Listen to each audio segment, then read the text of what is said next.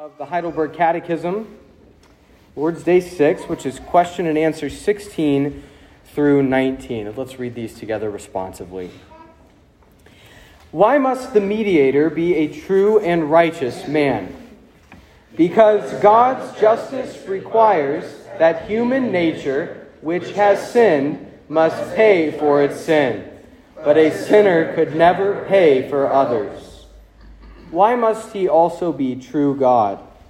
So that, by the power of his divinity, he might bear in his humanity the weight of God's wrath, and earn for us and restore to us righteousness and life. Then who is this mediator, true God, and at the same time a true and righteous man? Our Lord Jesus Christ, who was given to us for our complete deliverance and righteousness. How do you come to know this? The Holy Gospel tells me. God Himself began to reveal the gospel already in paradise. Later, He proclaimed it by the holy patriarchs and prophets, and foreshadowed it by the sacrifices and other ceremonies of the law. And finally, He fulfilled it through his own beloved Son. We have heard Scripture, we have heard it summarized. Let's go now to the Lord and ask for his Spirit to open the eyes of our hearts. Our Heavenly Father, we ask you to look upon us in grace as we look away from ourselves into the face of your Son, whom you have appointed our mediator and Savior. As all the treasures of wisdom and knowledge are in your Son, Guide us by your Holy Spirit into the true understanding of the doctrines of Christ. May our meditation upon his truth produce in us the fruit of righteousness to the glory and exaltation of his name, the instruction and building up of this congregation, and the salvation of the lost through our witness. We pray this in the name and favor of your well beloved Son, Jesus Christ, and in dependence on his Holy Spirit. Amen.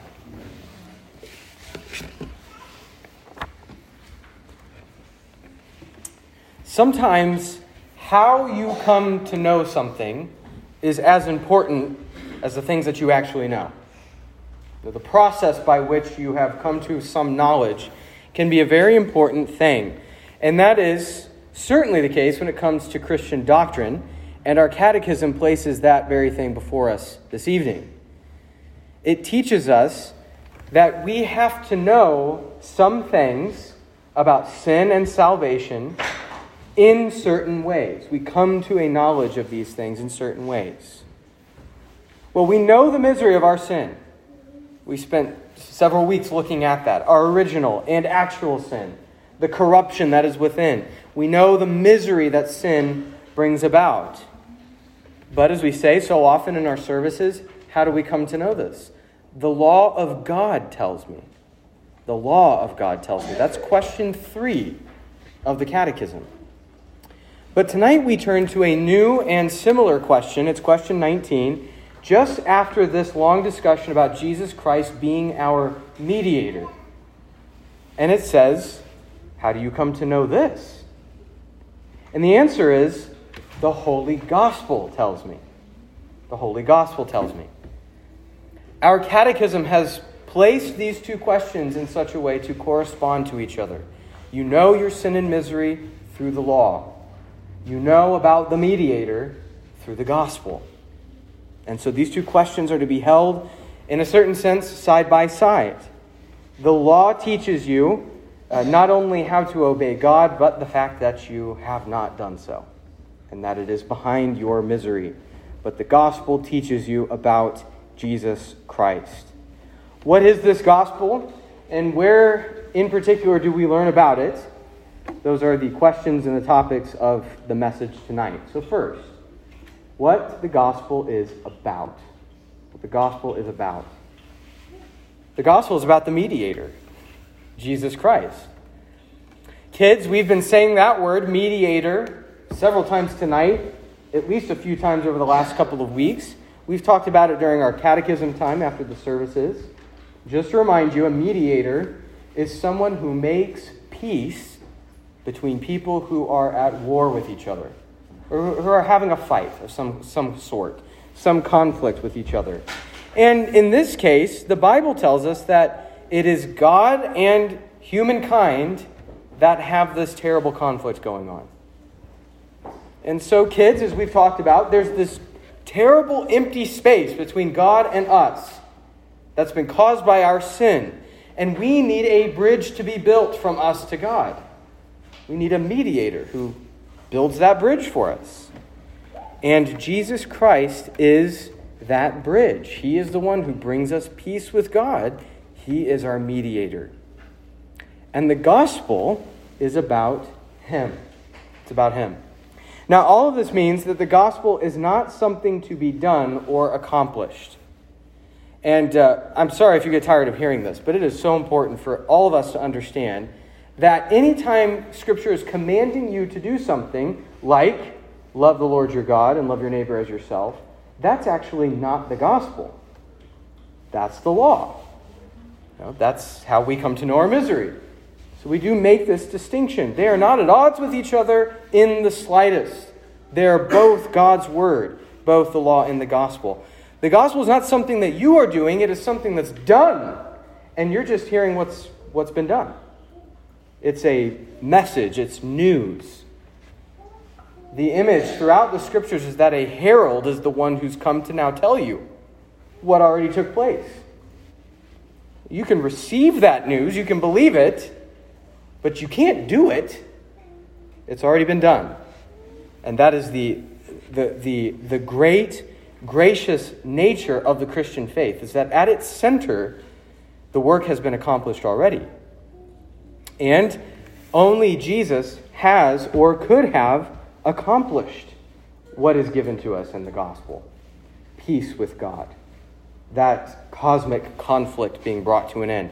Only Jesus could have accomplished this.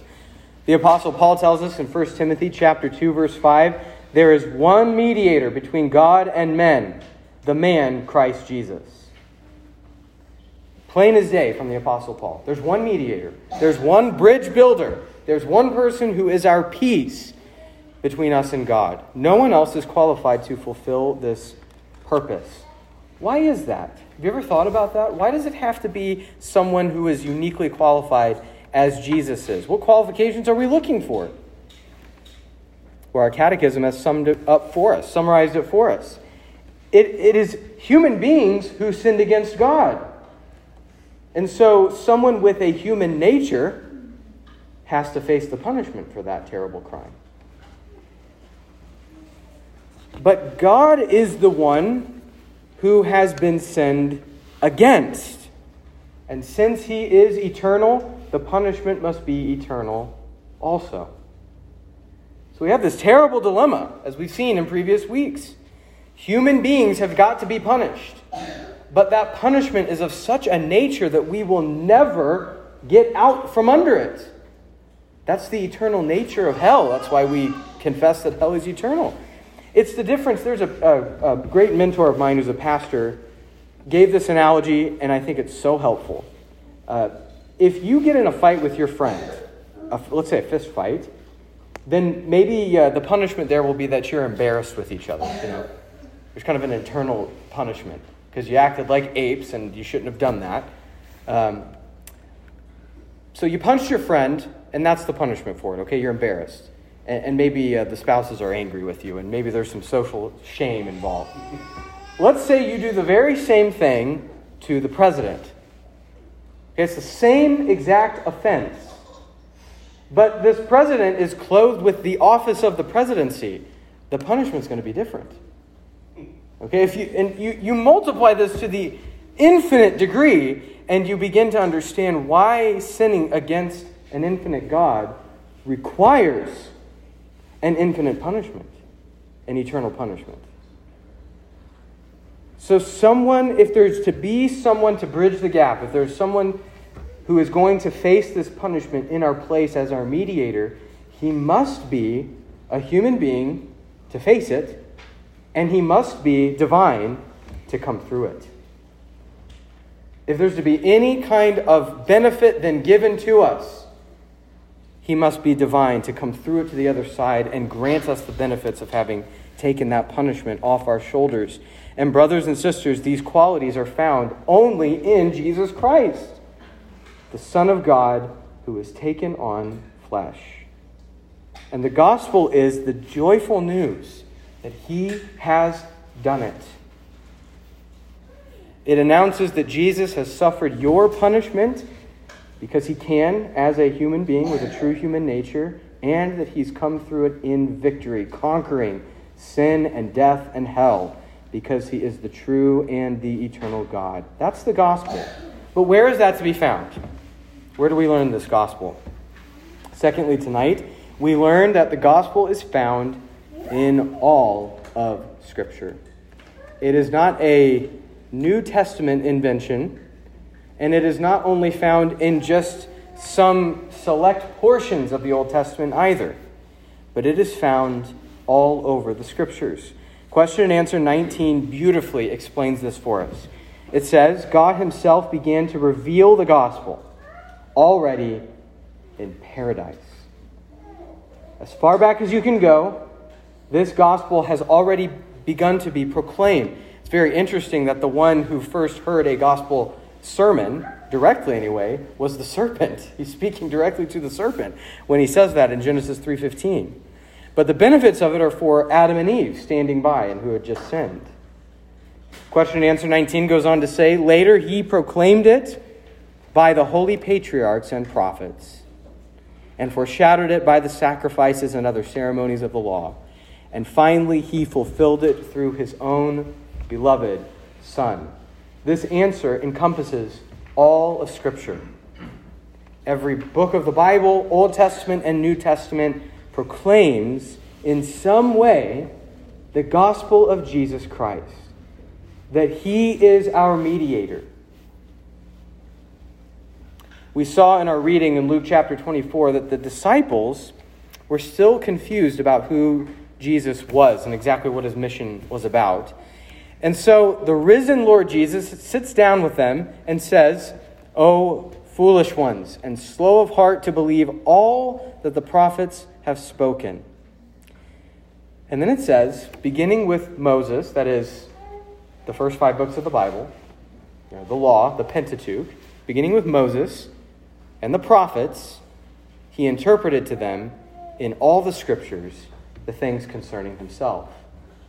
Then he sits down with the rest of the disciples later in Jerusalem, and, and Jesus says to them, These are my words that I spoke to you while I was still with you, that everything written about me in the law of Moses and the prophets and the Psalms must be fulfilled. Then he opened their minds to understand the scriptures and said to them, Thus it is written that the Christ should suffer and on the third day rise from the dead, and that repentance for the forgiveness of sins should be proclaimed in his name to all nations, beginning from Jerusalem. You are witnesses to these things. Paul says the same thing in 1 Corinthians 15. 1 Corinthians 15, he says, uh, The gospel is what I proclaimed to you, and that you are resting in and that is that Christ died for our sins, was buried, and was raised on the third day. And all of this, he says, is in accordance with the Scriptures. What Scriptures is he, ta- is he talking about here? As a, one who is helping to write the New Testament Scriptures at that very moment. When Paul says, in accordance with the Scriptures, Christ died for our sins and rose from the grave, he says it's in accordance with the Old Testament Scriptures. They proclaimed that this was to come. That's why the gospel writers are always saying, and this happened with Jesus because it, it is written. It had to happen. It was written in the divine book, and the entire book proclaims that message. And this means that the saving work of the mediator, Jesus Christ, has been God's plan from the beginning from before the beginning, actually. That's another message for another time. The point is that it's always been the plan.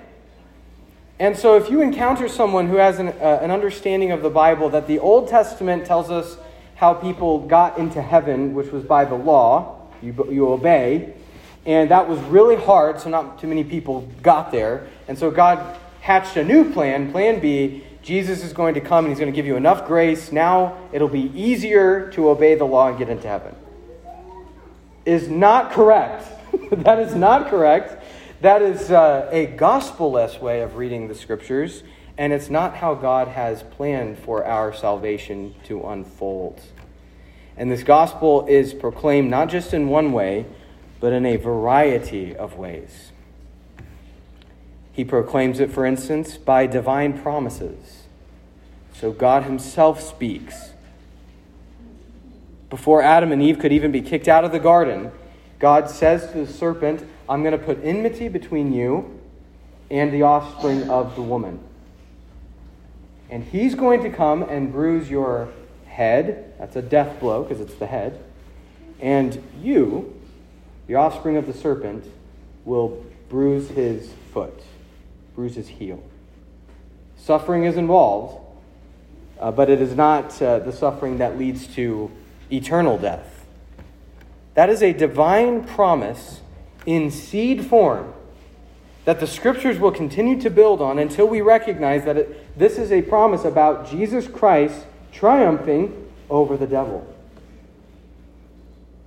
It's why we read about the heads of God's enemies so often being crushed. It's why Goliath's head is cut off, for instance. He's the seed of the serpent. David is the seed of the woman who's imaging forth for us the Christ who is to come. And he lobs off Goliath's head because God is true to his promises. He's going to crush the head of the serpent. So he, he proclaims the gospel by divine promises. He says he's going to do something, he says it, speaks it from heaven. He also proclaims these promises by the, the patriarchs, as question and answer 19 tells us.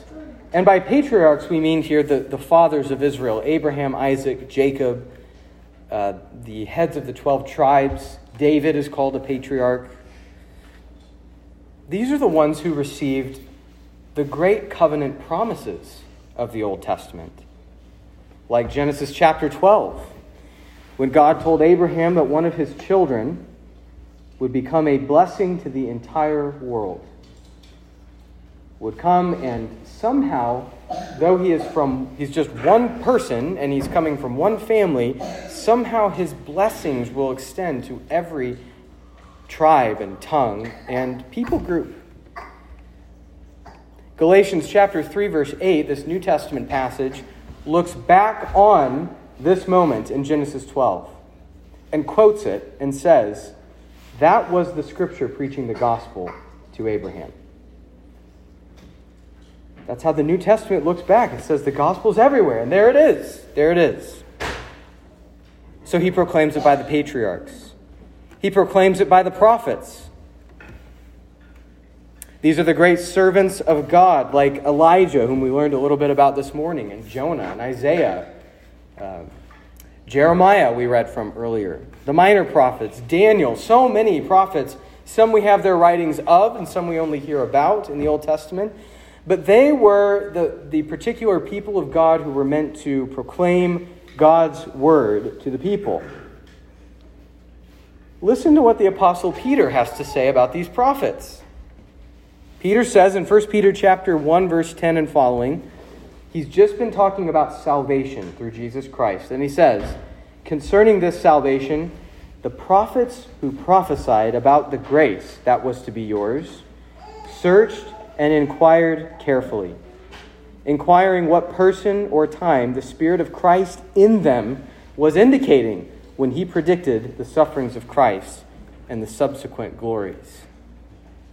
The prophets spoke, and what they spoke about and what they inquired about, because even they did not understand fully what they were saying and writing about, what they were granting to the people of God were gracious gospel promises. Like Jeremiah saying, A righteous branch will shoot up, he will, he will be raised up from the house of David, and his name will be called The Lord is our righteousness. That's a prophecy about Jesus Christ, and the prophets are constantly granting to us these wonderful promises about the mediator. God also proclaims his gospel through the ceremonies of the law of Moses. And it, this is arguably the, the most all encompassing way in which he proclaims the gospel because those ceremonies are, are, are kind of laid over the entire Old Testament from Sinai all the way to the end of the Old Testament. Those ceremonies are in, they're in place, they're, they're taking place. They're supposed to be being practiced, or else, because they have not practiced them as they should have, they're now in exile. So these ceremonies are always a factor. They're always a factor. And when God gave this, this full law to the Israelites, with all its commands and all its rituals, they were not given to be kind of legalistic practices just to show them, man, you're bad. Look how bad you did that. Now, it is supposed to show them they're sinners and drive them to Christ. But all of these rituals are pictures of the Christ who is to come. All of them. All of them. And so all of the Old Testament proclaims Christ by what Hebrews 10 calls types and shadows. Types and shadows. A type is simply a pattern, it's a picture that creates a pattern. And all those pictures are fulfilled in Jesus Christ. A shadow is something that is, you know, it is real, but something is casting that shadow. A real and substantive thing is casting that shadow. And all those shadows of the Old Testament, of the ceremonies of Moses, all those shadows reach their substance and their fulfillment in Jesus Christ. There were priests, there were sacrificed animals, there were altars and curtains, sacred bread and incense, there's holy water, there's priestly clothing and, uh, and ephods and jewels and turbans and tassels and bells. There's tabernacles and temples, temple courts. There's the gates of the temple. There's the language of being outside the camp and outside the courtyard of the temple, and on and on it goes. And all of it is types and shadows given to us that we might see in those ways a shadow of the mediator who is to come. They're shadows and the true reality is found in Jesus Christ, prophet and priest and king, and temple and sacrifice, and all these things in one way or the other. All of these, these elements of the ceremonies of the law of Moses teach us something wonderful and amazing about the work of Jesus Christ. And this means, brothers and sisters, that if God has been proclaiming the gospel all this time, that the Bible is the story of humankind's constant shakiness and wavering, and on the other, the other hand, God's constancy. He has never wavered. But from the very beginning, in giving us gospel promises even in paradise, he has been true to his word. There are many different time periods, different eras that are covered in the Bible, but there's a single faithful God who is behind all of it. There's many different distinct covenants in the Old Testament. But a single covenant of grace undergirds them all, uh, after the fall, that is. Always offering, always offering the Son of God to those who will believe. The gospel has always been proclaimed, always. There are many different genres in the Bible stories, poetry, books of, of law, wisdom literature, uh, apocalyptic literature, prophetic visions, there's letters, and on and on it goes. And all of it has been used of God to testify to his mercy in Jesus Christ. And so let this be your attitude when you come to the scriptures that you you anticipate somehow tasting of Jesus Christ there by faith. When your faith wavers, remember the constancy of God. And when you begin to doubt if the Bible is true, remember how wonderfully and constantly it holds out the same Savior throughout the generations. When Scripture feels dry or detached from your modern contemporary life, come to it again with a heart that burns within you with eyes that are ready to see the Lord Jesus Christ everywhere. Amen. Amen.